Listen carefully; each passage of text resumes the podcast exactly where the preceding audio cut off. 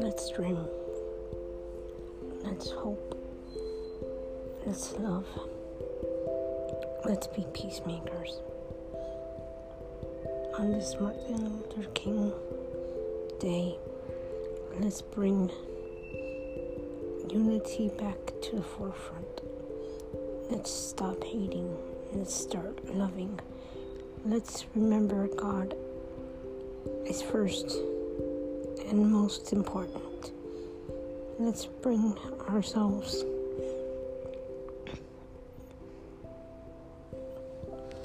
under His mighty hand. Let's humble ourselves. Let's remember, no matter how difficult we think we have it, there's always someone else who has it harder. It should not matter the color of your skin, but the content of your character. And we are not living in a time of character anymore. And this is sad. Heartbreaking, brothers and sisters. How can we live in a world that is characterless, that is loveless, that is almost faithless, because we choose to forget about God? Come on, wake up, open your eyes, look around you, and see what we are doing, what damage we can reverse right now. This needs to change. We must be that change. No matter what happens, we have to be the ones to say enough is enough. We will not be silenced. We will not be told to remain silent. We will refuse to be silent any longer. At this rate, we must stand strong, and we must do it now. We must do it today. No matter where we are struggling, we must, and we absolutely must, not give up hope. Every moment of every day is precious.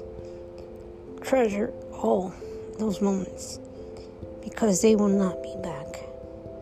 They will not. Trust me, there are many people who wish that they were here right now, treasuring all the moments that they had to get before they left. So before we leave this world, let's treasure every moment. Let's grow up in Christ. Let's grow old in Him. Let's become like little children. Let's remember His laws, His sayings, His parables. Let's be who we are in Him. Let's not stop loving people because they no longer love Him. Let's teach them the love that He has for them. Let's bring it back. Let's put it back. Let's put the fire back in our bellies and make it kindle. Rekindle that fire. Rekindle that spirit of hope. Come on. Tell me you don't want that.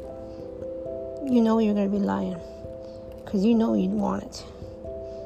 You want it bad. And that is not going to happen unless you open your eyes, unless you humble yourself under the mighty hand of the Lord, and unless you tell Him how sorry you are for walking away from Him. That's what it takes. It's not easy. It's not meant to be easy. It is going to be a challenge. And that is what we face every single day. A challenge. One we say we don't want, but perhaps in some strange way we need it.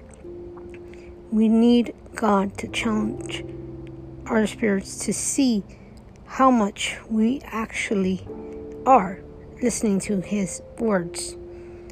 Are we willing to sacrifice our time and our efforts to be who we are in Him? Or are we allowing the world to taint us? I hope and pray that we are not allowing the world to taint our spirits, because we are the children of the Lord. And as such, we must obey Him.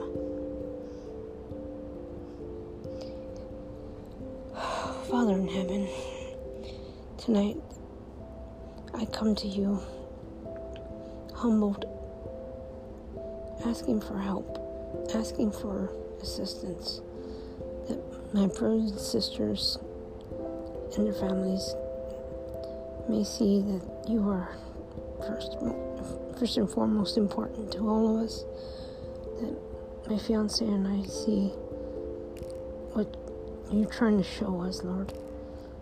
Our families open their eyes as well. Help us, Lord. We need you. This is a cry of desperation, a cry for love, a cry for peace. Lord, many people are hurting, and others are taking advantage of them.